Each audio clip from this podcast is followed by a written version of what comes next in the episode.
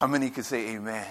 Amen. If you have your Bibles, please turn with me to the book of Colossians, chapter 1. Colossians, chapter 1, we're going to be looking at verses 15 through 22 this morning. Colossians, chapter 1. Um, this morning, we're going to finish up our three part series that we started a few weeks ago titled, Who is Jesus?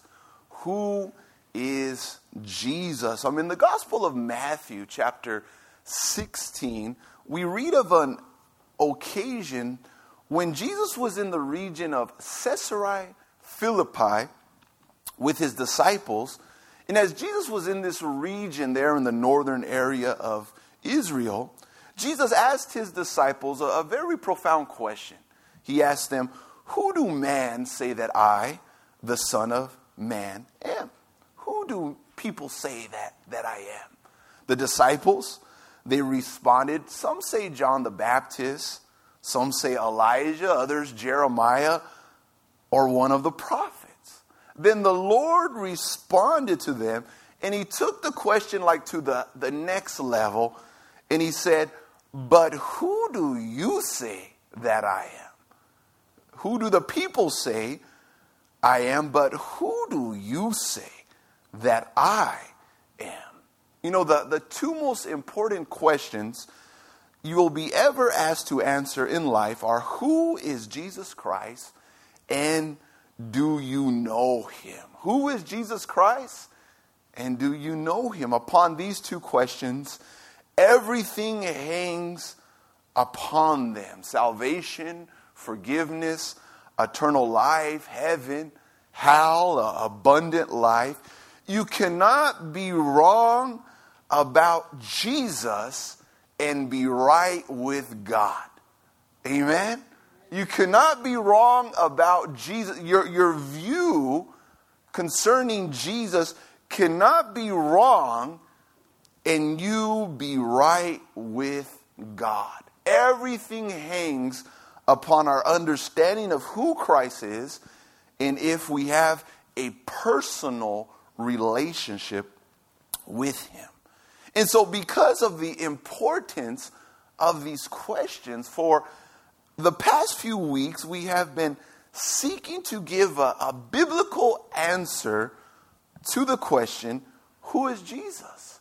Who is Jesus? And, and really, to answer this question, we've been examining a, a portion of Scripture here in Colossians chapter 1, verses 15 through 25. You see, um, at the church in, in Colossia, there were false teachers who were invading the church, invading the brethren, and they were teaching another Jesus. They were spreading destructive heresy, false teaching concerning the Lord Jesus Christ. And so Paul, he writes the church this letter, and one of the main things he wants to address is who is Jesus. Paul wants to bring clarity, accuracy, and truth concerning the person of Jesus Christ. And really, in verse 15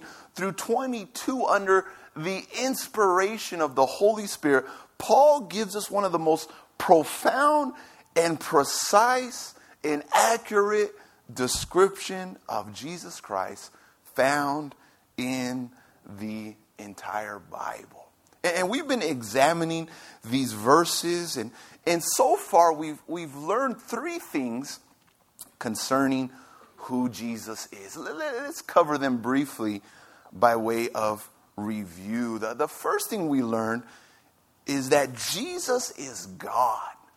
How many can say amen to that? You know, a lot of people don't believe that. A lot of people deny that. But this morning, on the authority of the Word of God, I can boldly and without a doubt say, Jesus is God. Fully God. And Paul tells us that in verse 15. He says that Jesus is the image of the invisible God. The Lord Jesus is fully God and fully man. 100% God, 100% man, the God man, Jesus Christ our Lord. The second thing we learned is in, found in verse 16. Paul not only says that Jesus is God, but he also says Jesus is creator. How many could say amen to that? He says, For by him all things were created that are in heaven and that are on earth, visible and invisible, whether thrones or dominions or principalities or powers. All things were created through him and for him. And so Jesus is God. And so naturally, because he is God, he is creator of all things. Amen. Amen. And I love what Paul says. He says, everything was created by Christ. He planned it all. Everything was created through Christ. He produced it all. And everything was created for Christ. He created it for his good pleasure. Jesus is the purpose of creation. Why, why do you exist? Why are you here this morning? Why do you live? For Jesus, for the glory of Christ. You were created for Jesus Christ. Amen. You know, this, this week, I had an opportunity. The Lord opened up a door, and I went to Cathedral City High School and I had the opportunity to share with about 50 or 60 high school students in Cathedral City High School during lunchtime. What an opportunity, huh? And the, the teacher just kind of said, Hey, come on in. We're expecting you. We're happy to have you here. I was saying, Wow, hey, man. And I only had about five or 10 minutes to share with, with the students. But one of the main things I told them is, Young person, you were created for Jesus. Find your purpose in Christ. Don't waste your life, but live for Jesus. Because many are going through life not knowing the purpose, not knowing why they're here.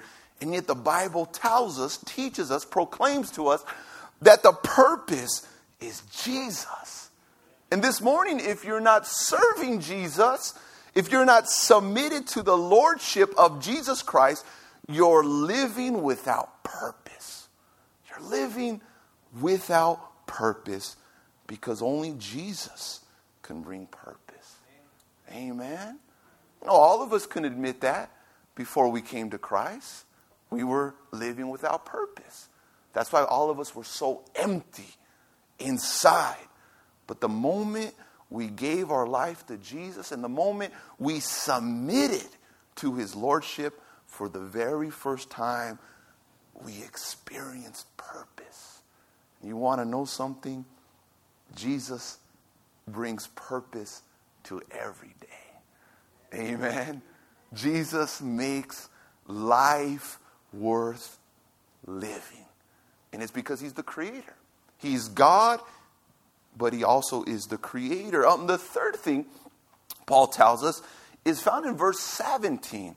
He says that not only is Jesus God, not only is Jesus the creator, but Jesus is the sustainer. He sustains everything he created. Verse 17, and he is before all things, and in him all things consist.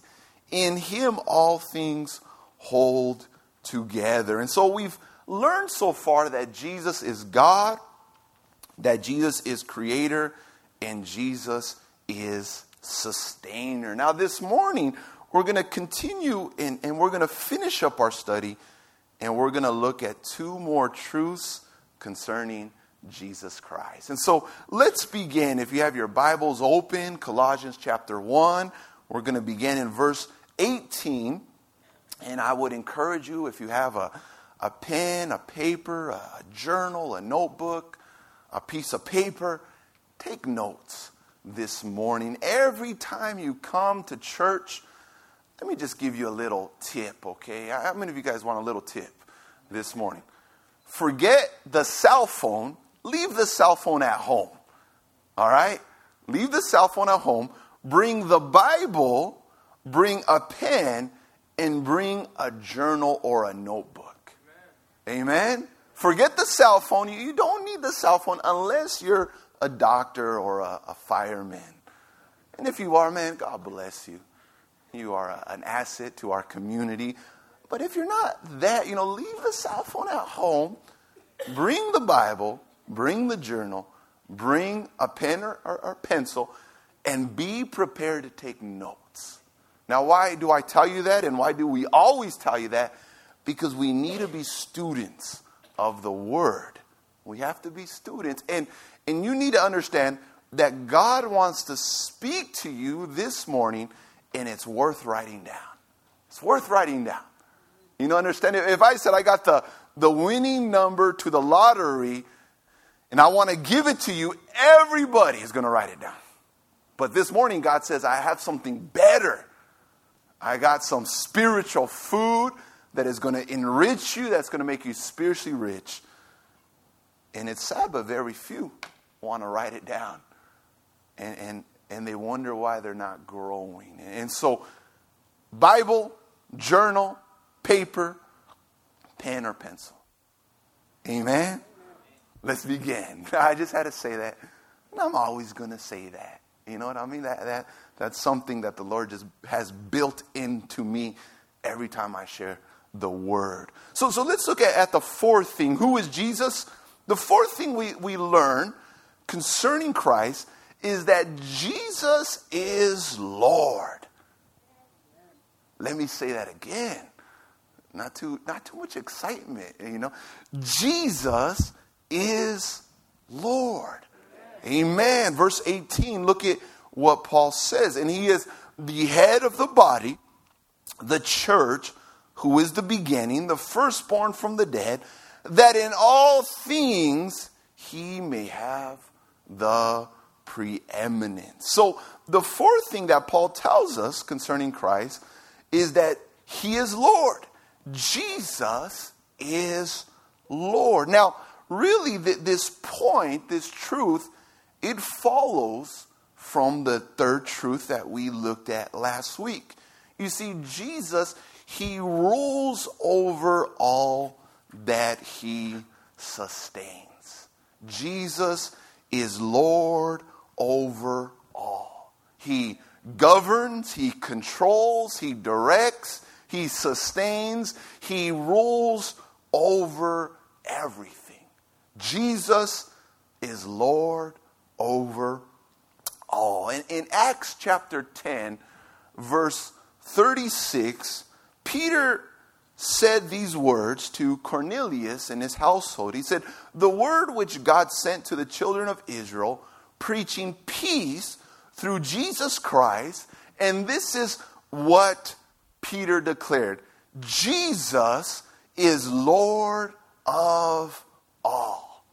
Jesus is Lord of all. Now, why is that so profound?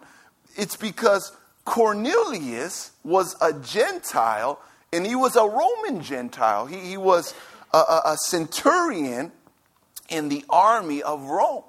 And so Cornelius, ever since he was small, he heard that Caesar was Lord, not anyone else. Since he was young, as a, a Roman citizen and when he was in the army, all he heard over and over and over and over again was that Caesar was Lord, that Caesar was Kurios, Lord absolute. And Peter, this humble fisherman, he, he came and he said, You know what? You got it all wrong. You've heard wrong. You were taught wrong. You were instructed wrong. You were lied to. Caesar is not Lord. Jesus is Lord. And he's not simply Lord over a region or over an empire, he's Lord over all.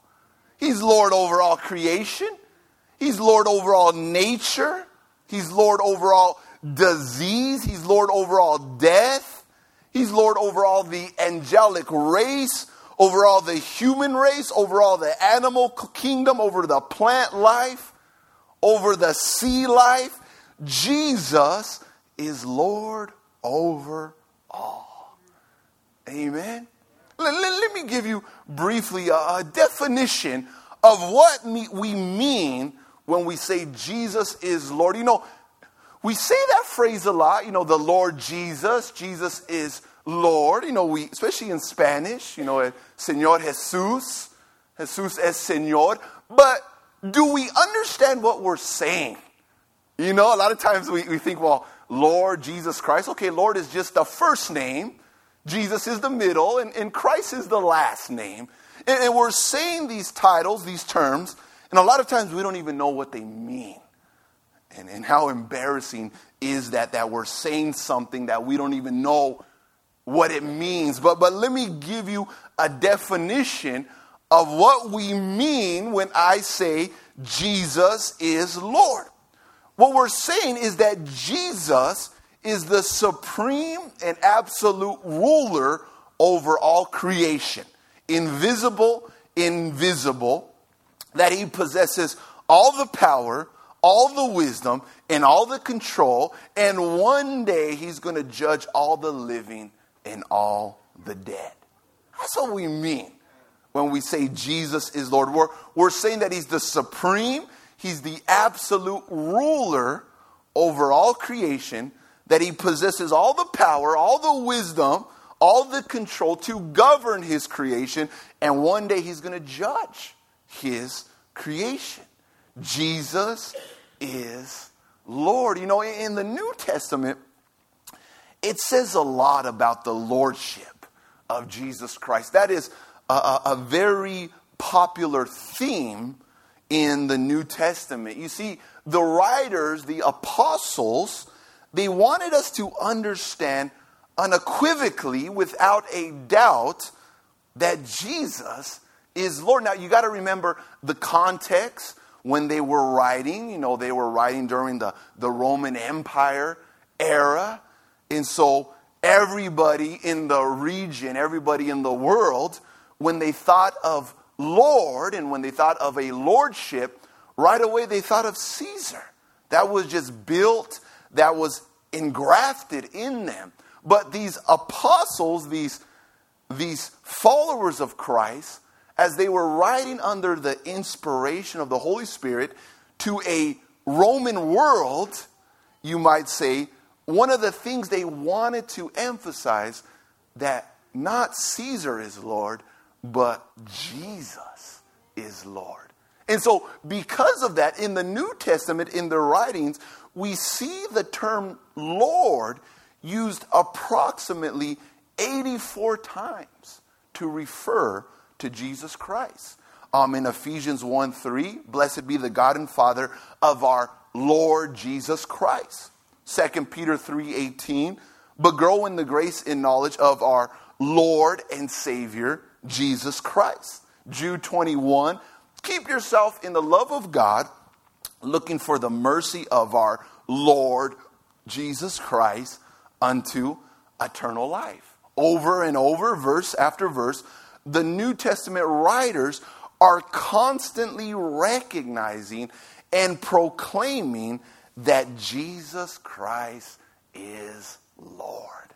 They didn't want to leave any doubt that Jesus is kurios. Kurios is the Greek word for Lord. And it speaks of a supreme and absolute ruler, someone who has control, power over all creation. Jesus is Lord.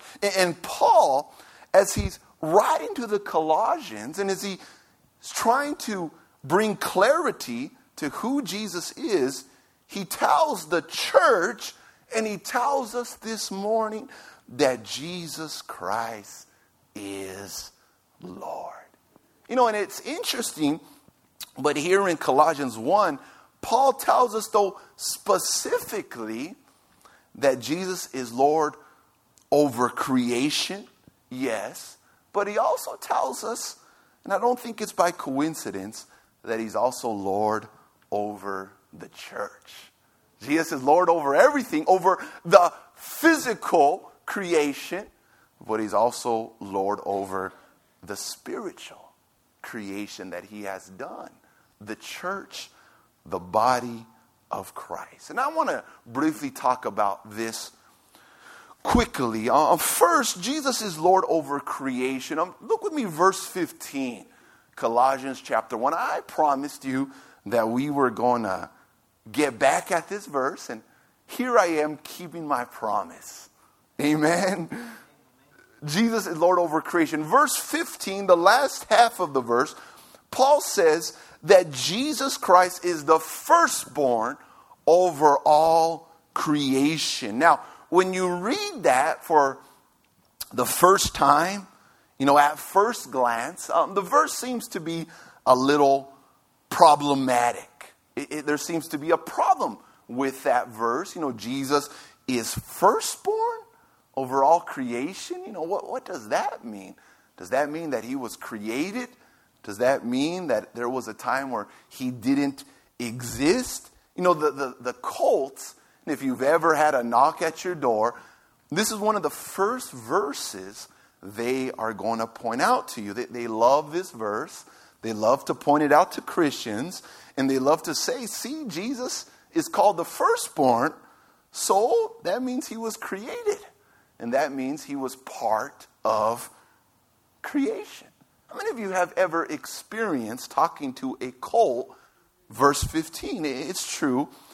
But this is what they fail to understand that they're misinterpreting the verse. And the truth is, cults misinterpret many verses concerning the Lord Jesus Christ. And this is one of the biggest mistakes that cults make.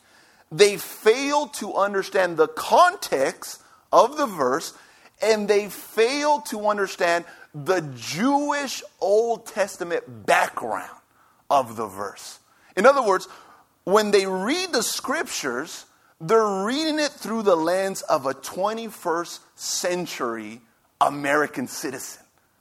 And they're failing to remember that it was written by Jewish men who had a Jewish background. And that's one of the biggest mistakes that cults make. They misinterpret the verses, they take it out of context, and they fail to understand the Jewish background behind it. The scriptures are very Jewishy. you understand what I'm saying? They were written by Jews, except for a few books, but the majority were written by Jews. And, and so they misinterpret this verse and they say, well, see, Jesus, he's a created being, he's part of creation. Now, now, let me just point this out to you be, before we talk about what Paul was saying. In, in verse 16, the, the very next verse, Paul tells us that Jesus created all things. So it's impossible to say that Jesus is a created being. Paul says Jesus created all things, and so Jesus, he could not have created himself. Understand? That's so so the immediate context teaches us that whatever Paul means, he doesn't mean that Jesus was a created being. Because he tells us he created all things and it's impossible for someone to create themselves because you have to exist to create. Amen. It's like I, I heard a joke once about Chuck Norris, and the joke was that Chuck Norris built the house that he was born at. Now, some of you probably didn't get that, but that's an impossibility. You can't build the house that you were born at. You can't create unless you already exist. And, and so, for sure, we know by the context, Paul doesn't mean that Jesus was the first created being or that he's a created being because he tells us that Jesus created all things. And you can't create yourself. So, so what does Paul mean? When he says Jesus is the firstborn over all creation, he is saying that Jesus is Lord over all creation. That's the interpretation. You see, the word firstborn, it's not a reference to time, but it's a reference to position. And I want you to remember that. It's not a reference to time, it's a reference to position. Paul could have used two words in the Greek to use for firstborn, and the word he used, prototokos, it carries the idea of a position of preeminence, supremacy, and superiority. It's Paul saying that Christ is Lord, that Christ has the highest position, that Christ is preeminent over all creation. Paul, Paul had an option to use two words. He could have used a word that says Christ is the first of creation, or he could have used a word that is a reference that Christ has all the authority over creation, that he's Lord over creation. And that's the word he used. So, so when Paul says that Christ is the firstborn over all creation, Paul wants us to understand that Jesus is preeminent, supreme, and superior over all creation. Jesus is Lord over all. He wasn't created, but He created all things and He rules. He governs, He controls all things. And, and even to, to take it to the next level, in all actuality, when Paul says that Christ is the firstborn over all creation, Paul was actually making reference to a messianic psalm in Psalm 89, verse 27, where in the context, speaking of Messiah, God says, I will make him my firstborn, the highest of the kings of the earth. And so, in the context, firstborn was a messianic term. And really, it means to be the highest of all the kings. It means to be Lord over all. Listen to this. It's an Old Testament way, it's a Jewish way in the context to say that Jesus is King of kings and Lord of Lord. That's what Paul is trying to say. That is the, the, the interpretation of that verse. That Jesus is preeminent, supreme, superior, Lord over all creation. Listen to this, family. It doesn't get any greater or higher than Jesus Christ.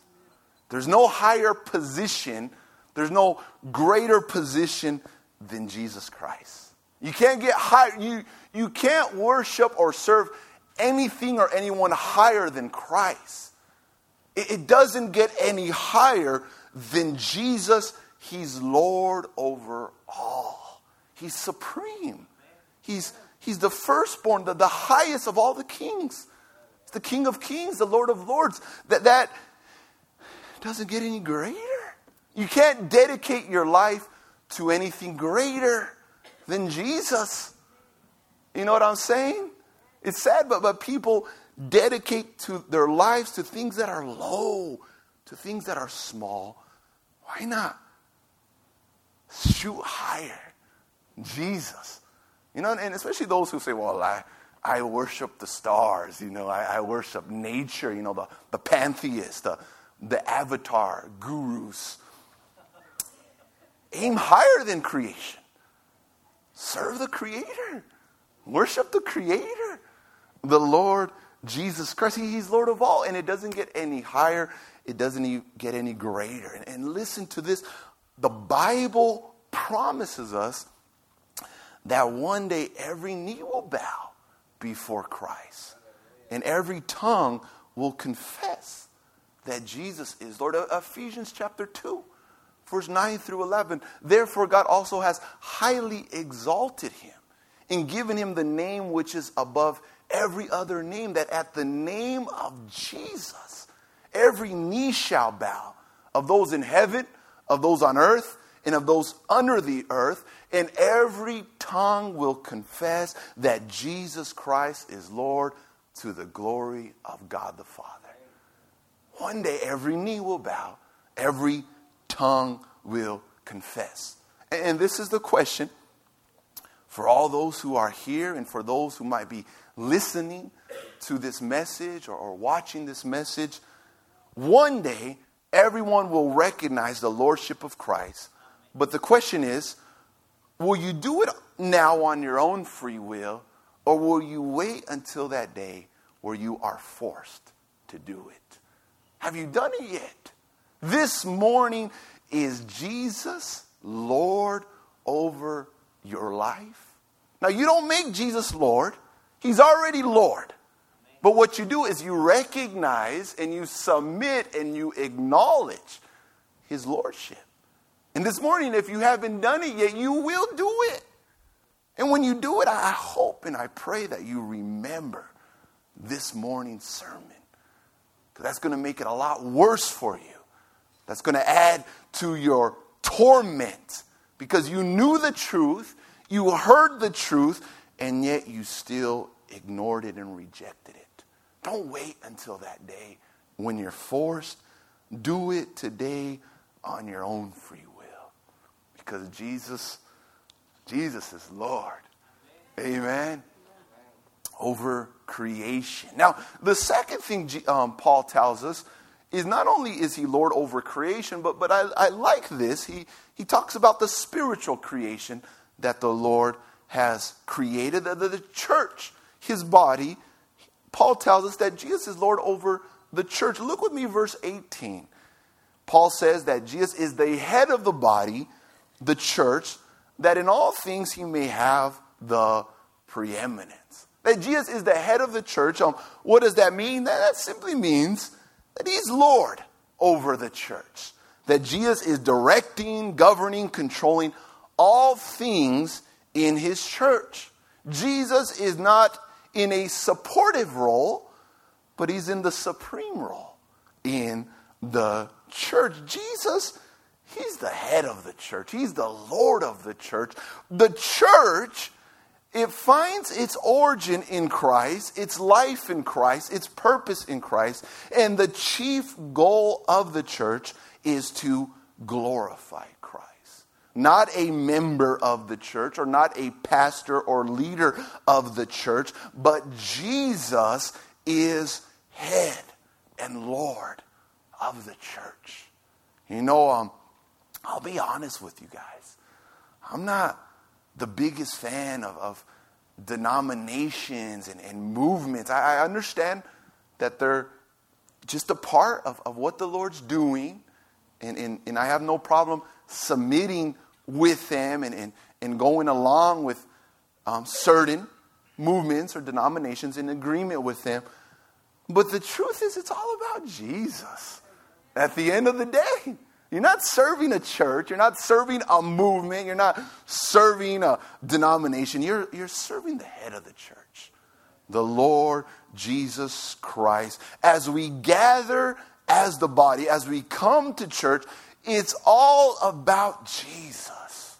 It's all for Jesus. It's all unto Jesus. This morning we have come to get to know Jesus. This morning we have come to glorify Jesus. This morning, we have come to lift up our hands and to worship Jesus. This morning, we have come to serve Jesus. This morning, we've come to fall more in love with Jesus. This morning, we've come to seek Jesus. This morning, we've come to hear from Jesus. This morning, we've come to receive from Jesus. It's all about Jesus. Church is all about Jesus Christ. That's what it's about. That's why we gather. That's why we get up. That's why we get ready. That's why we bring our Bibles. It's Jesus. Jesus, the head, the Lord. And this morning, He has to have preeminence in our gathering, in our meeting. It must revolve around Him. Everything we do must revolve around Jesus in the church. Everything. Whether it's the worship, whether it's the study, whether it's the prayers, whether it's, it's um, the petitions, the needs, the announcements, the activities, it must revolve around Jesus because He's the head. He's the Lord. And if we, we, we don't focus on Him and if we don't keep Him center and priority, then we're disobeying Scripture. Straight up. As I used to say back in the days, we're disobeying Scripture. You know, a lot of people gather to church and they talk about everything else but Jesus. They, they like to talk about a movement or a feeling or, or whatnot, but the truth is, a spirit filled church will be a church that Jesus is the center of attention. Because the Lord Jesus says, when the Holy Spirit comes, He will testify concerning me. He's going to teach you about me. He's going to guide you into all truth concerning me. He's going to draw you. He's going to bring you to me. He's going to prepare your hearts and your minds for me. He's going to apply my work upon your hearts. But, but really, the Holy Spirit, His ministry is to draw us to Christ, to bring us to Christ. So, so where is it that the Holy Spirit is ministering, working the most? When Jesus is the center of attention, when the Savior is, is lifted up. Amen. What did the Lord say? He said, I'm going to be lifted up, and, and, and all men are going to come to me. I will draw all men to myself. He's Lord, He's head of the church. And, and as we gather, He has to be preeminent. He has to be first. He has to be the focus. L- listen, the Lord takes the lead, and all of us just, just follow in the background. We play the background, and the Lord takes the lead this morning. How many could say amen to that? He's, he's Lord. He's Lord of the church. Now, now I don't want to, to miss this, and I don't want you to miss this.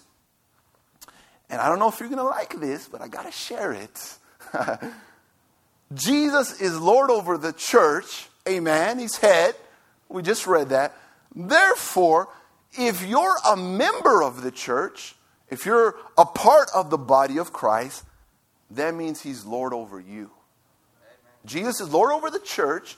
And so, if you've been baptized into the body of Christ, the church, by the Holy Spirit, that means Jesus is Lord over you.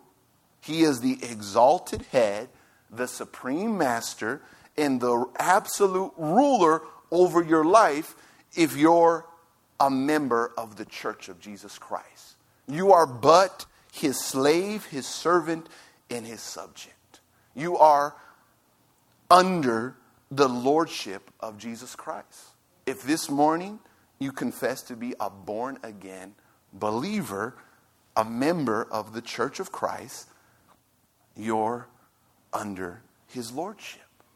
Now, now if that's the case, that means that Jesus, he has to have first place in priority in every aspect of our lives. If you're a believer, born again, submitted to Christ, Jesus must be first in your life. He must be first. If if he's your Lord, if he's your Savior, he has to be first in your family, in your marriage, in your profession, your work, your ministry, your worship, your time, your money, your conversation, your pleasures, things you watch, things you hear, the things you do. Everything must revolve around Jesus. If you're a member of the church, if you're a part of the body of Christ, if you're born again by the Spirit of God. To be a follower of Christ, it means to be submitted to the Lordship of Jesus Christ. To be a follower of Christ, it means that you renounce your rights of Lordship and you accept Jesus as Lord over your life. And Jesus, He has every right to demand anything from your life. If you're a believer this morning, if you're a follower of Christ, born again by the Spirit of God, Jesus has the right to demand anything from your life. Anything. Anything. You must be willing to go wherever He wants you to go. No complaints. No thinking twice.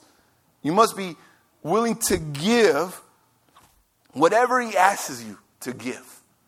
You must be willing to do whatever He requires you to do. If you're a believer, a follower of Christ, born again by the Spirit of Christ, your life is completely submitted to the Lordship of Jesus Christ. Your entire life must be dedicated to submitting to Him, obeying Him, serving Him, and worshiping Him if He is Lord. And He cannot be your Savior if He is not your Lord. Because you can't serve two masters. Amen. And, and, and, the truth is, the Bible teaches us that everyone serves something or someone. You either serve yourself, you might serve money, you might serve worldly pleasures, or you might serve the King of Kings and the Lord of Lords. But the truth is, everyone serves something. And why not serve the Lord? Man, He's a generous, loving, kind, faithful, fair Lord. He'll treat you so much better than you even treat yourself. Get to know Him as Lord. Submit to His Lordship, for He is Lord. And you don't make Him Lord, you just recognize and acknowledge what He already is. How many could say amen to that? So, so the fourth thing, Jesus is Lord. Let's look at the final point, and we're going to end with this. This is actually going to conclude our series, our study. The last thing we want to look at who Jesus is God, Creator, Sustainer, Lord. Lastly, Jesus is Savior. Jesus is Savior. Um, read with me verses 19 through 22. For it pleased the Father that in him all the fullness should dwell, and by him to reconcile all things to himself. By him, whether things on earth or things in heaven, having made peace through the blood of his cross, and you who once were alienated and enemies in your mind by wicked works, yet now he has reconciled in the body of his flesh through death to present you holy and blameless and above reproach in his sight. So, the fifth and final thing we want to look at concerning who Jesus is is that Paul tells us Jesus is Savior. Jesus Christ is Savior. Now, I want to qualify this statement and I want to say this. Not only is Jesus Savior, but Jesus is the only Savior. Understand, okay? He's Savior, but He's the only Savior. He's the only one who can bring salvation and deliverance to sinful mankind. Acts 4:12, nor is there any nor is there salvation in any other. For there is no other name under heaven given among man by what by which we must be saved. Only the name of Jesus Christ has been given to man by which we must be saved. So so Jesus is savior, but he's the only savior. And all of mankind desperately needs a Savior. Amen. All mankind needs a Savior. Someone to deliver and rescue them from the penalty and power of sin that everyone finds themselves under. Listen to this. All mankind has a serious problem, and that serious problem is sin. They've broken the law of God. They've fallen short of the glory of the standard of God. And, and they fail to do what they know they're supposed to do sin, falling short, missing the mark. Everyone is a sinner. Everyone falls into that category. And because of that, they have a serious problem. Now, now sin, it has many consequences, and, and some of them are as follows Sin separates us from God, sin makes us hostile towards God, sin causes us to be the object of God's wrath. Search the scriptures, study the scriptures, and you will know that God personally hates sin. He despises sin. Sin is a stench in the very nostrils of God. And so, because of our sin, we're separated from God. But not only that, but we're enemies. We're hostile. We're at enmity towards God. We are objects of God's wrath. Objects of the very wrath of God. And, and the Bible teaches us that God, in His infinite wisdom and knowledge, He has decreed that the non negotiable penalty of sin is death.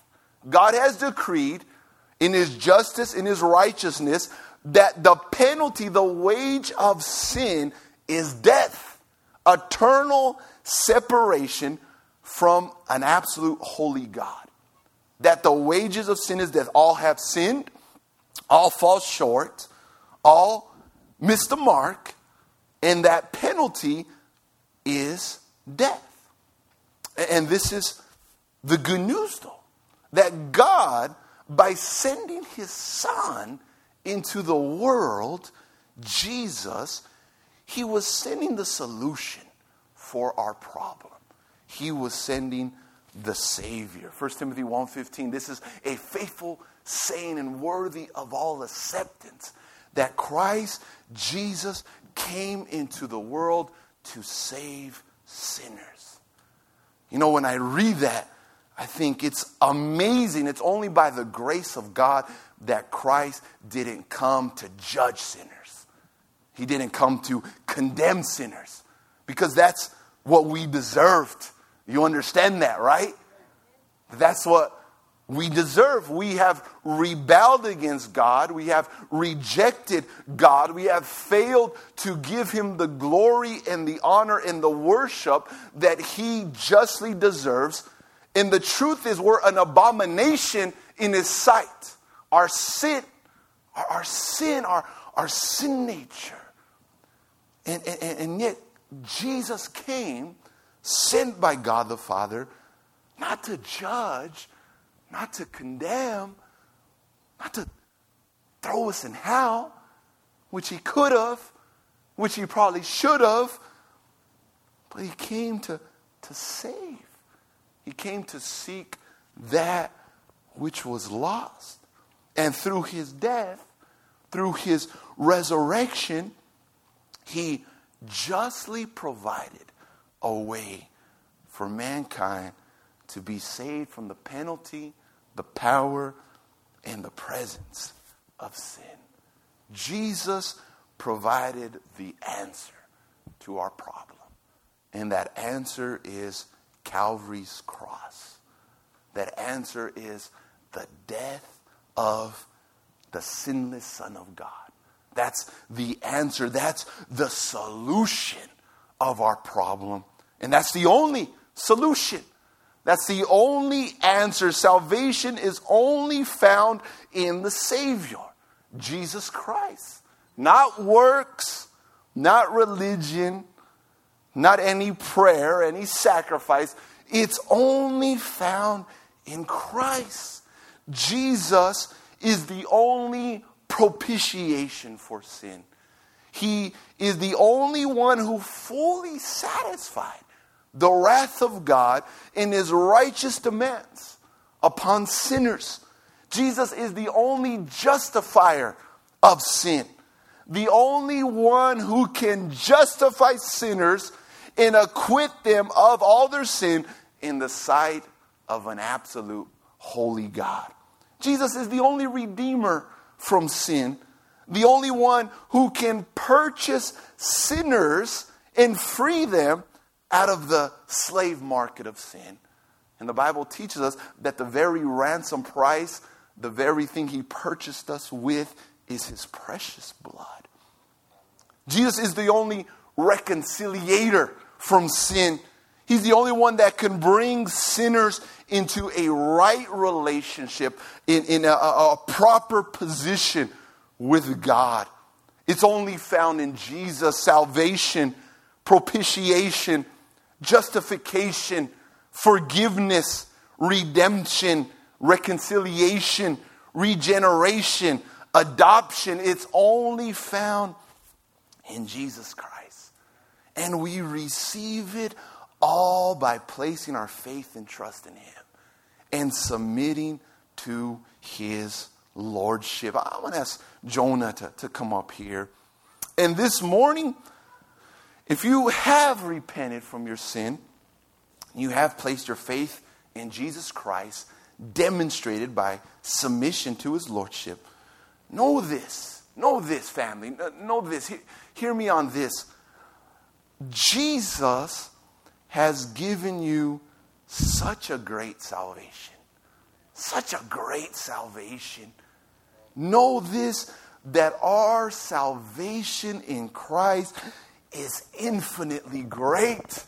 It's infinitely great and grand. It's just a, a, a, great salvation. It's so much more than forgiveness.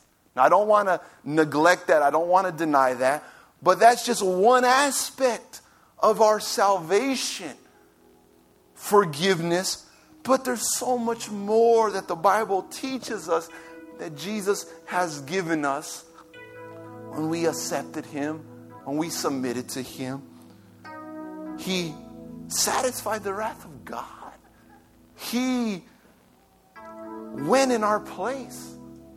And the wrath of God was poured out upon him in order that we might be spared from that wrath, in order that we might now become objects of God's love, no longer objects of his wrath. He has justified us. It's because of Jesus I can stand before God righteous, acquitted of all sin. Jesus has given me his very righteousness. Now, when God sees me, he doesn't see mistakes, he doesn't see shortcomings, he doesn't see failures, but he sees his very righteousness of the Son of God. Jesus has redeemed us. Jesus has redeemed us from bondage, from the slave market of sin. All are slaves to sin. All are in bondage to the things of this world. Their master is Satan, but Jesus went to the slave market. He said, I'll, I'll purchase them. And the purchase price was his very blood.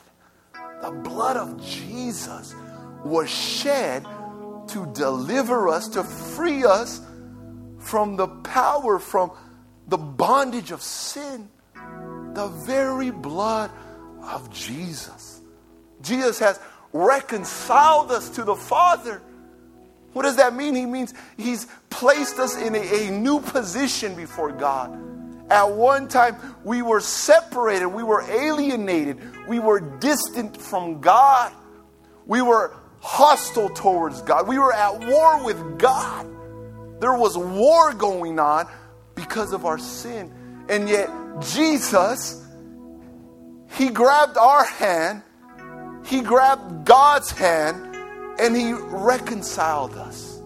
He is the only mediator that can connect sinful man to an absolute holy God. And this is just one of many things the Bible teaches us concerning our salvation.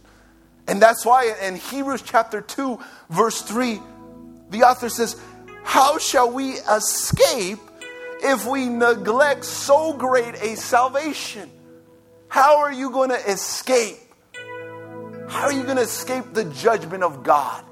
How are you going to escape the wrath of God if you neglect, if you ignore, if you reject everything that Jesus has done, how much more judgment are you going to deserve if you neglect so great a salvation? God is, He's jealous, He's zealous, He's passionate for His Son. And the world is laughing at Jesus. The world is, is neglecting Jesus. The world wants nothing to do with the Son of God. And here Jesus is, is at the door knocking, knocking, wanting to bring salvation, wanting to save, wanting to rescue, wanting to deliver. And the world wants nothing And the author of the Hebrews say, How shall we escape if we neglect so great a salvation? How are we going to escape God's judgment, God's wrath, God's indignation? If we're laughing at Christ, God is zealous for his son. God is passionate for Jesus. And one day he will judge all those who have neglected such a great salvation. Such a, a great salvation. How shall you escape? And, and this morning, if you've never given your life to Christ, if you've never submitted to his lordship, I would encourage you to do so before it's too late. don't, don't waste time. It's urgent. It's urgent. Nothing to think about. There's nothing, no reason to hesitate.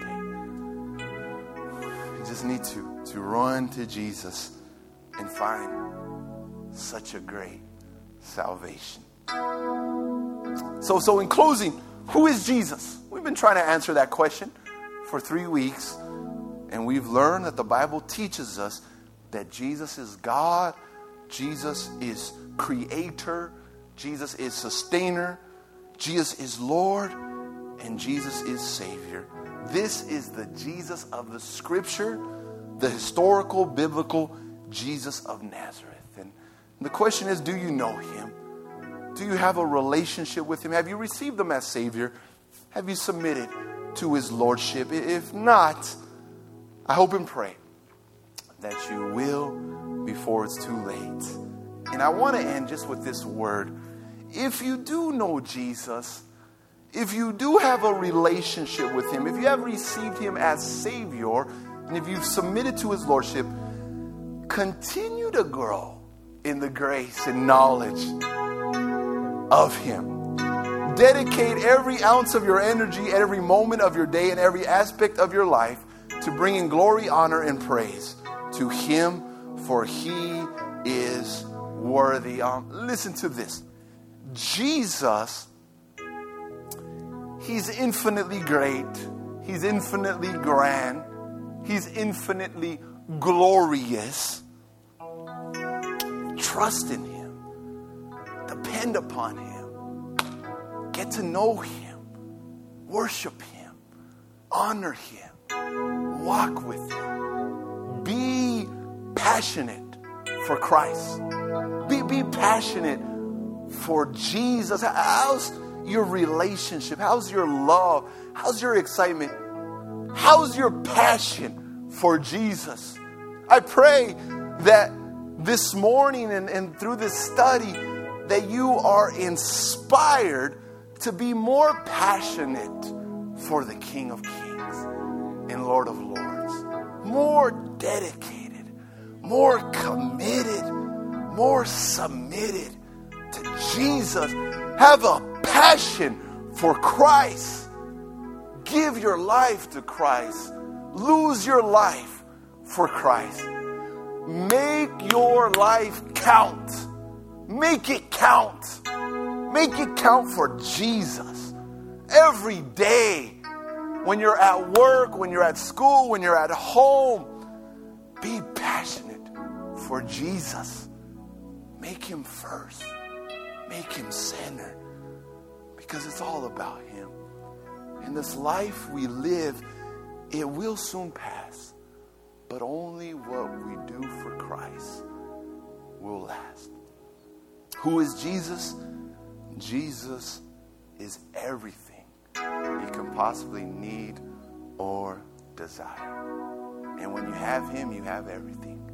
And if you don't have Him, you don't have Let's stand and let's dismiss in prayer. But before we